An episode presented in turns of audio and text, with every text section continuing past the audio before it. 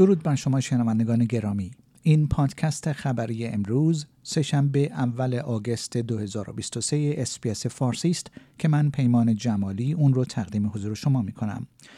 در ادامه تحقیقات پلیس فدرال استرالیا یک کارگر پیشین یک مهد کودک به 1623 تخلف کودک آزاری علیه 91 کودک متهم شد. بر اساس گزارش ها پلیس فدرال استرالیا در رابطه با این اتهامات حکم بازداشت یک مرد 45 ساله را صادر کرده است. جیم چالمرز خزاندار می‌گوید که استرالیا در نهایت شروع به پیشرفت در مبارزه با تورم کرده است. این در حالی است که مالکان خانه ها در کشور با نرخ‌های بهره بسیار بالا روبرو هستند. از سوی دیگر نرخ تورم در کشور نیز سریعتر از حد انتظار در حال کاهش است.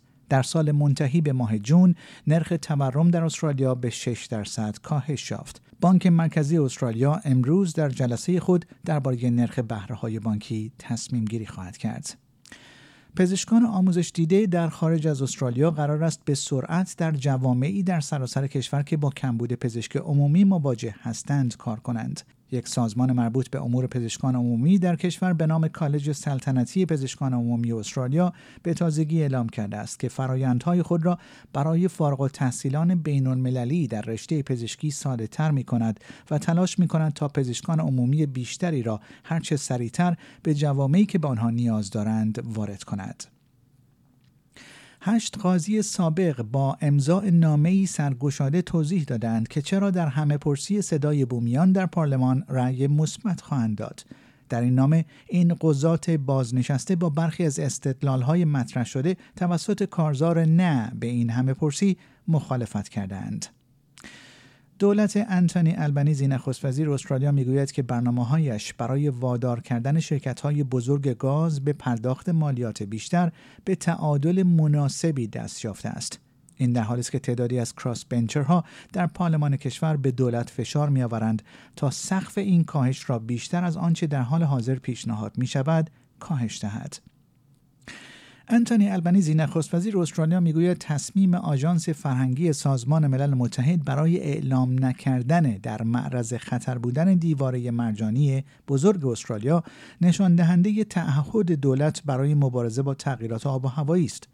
سازمان آموزشی علمی و فرهنگی ملل متحد یونسکو در حال بررسی این موضوع است که آیا این صخره های مرجانی باید به فهرست میراث جهانی در معرض خطر اضافه شود یا خیر؟ قرار است نتیجه این تصمیم در ماه سپتامبر اعلام شود. پروژه تبدیل خط ریلی سیدنی به متروی بدون راننده پس از ماها گمان زنی برای حذف آن به اجرا گذاشته خواهد شد. تبدیل خط بنکستاون همراه با پروژه غرب مترو بین مرکز تجاری شهر و منطقه وست مید پس از هزینه های عمده که وزیر حمل و نقل نیو ساوت ولز جو هیلن را بر آن داشت تا یک بازبینی درباره آن انجام دهد در معرض خطر لغو قرار گرفته بود.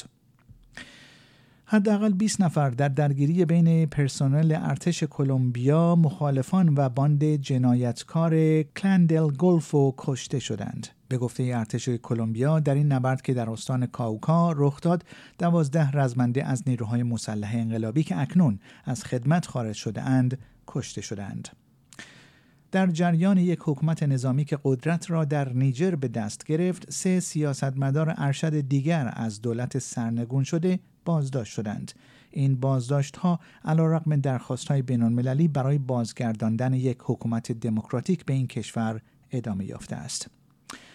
و در ادامه مسابقات جام جهانی فوتبال زنان کیتلین فورد مهاجم استرالیایی می‌گوید که تیم فوتبال استرالیا موسوم به ماتیلداز برای مرحله حذفی جام جهانی زنان آماده است.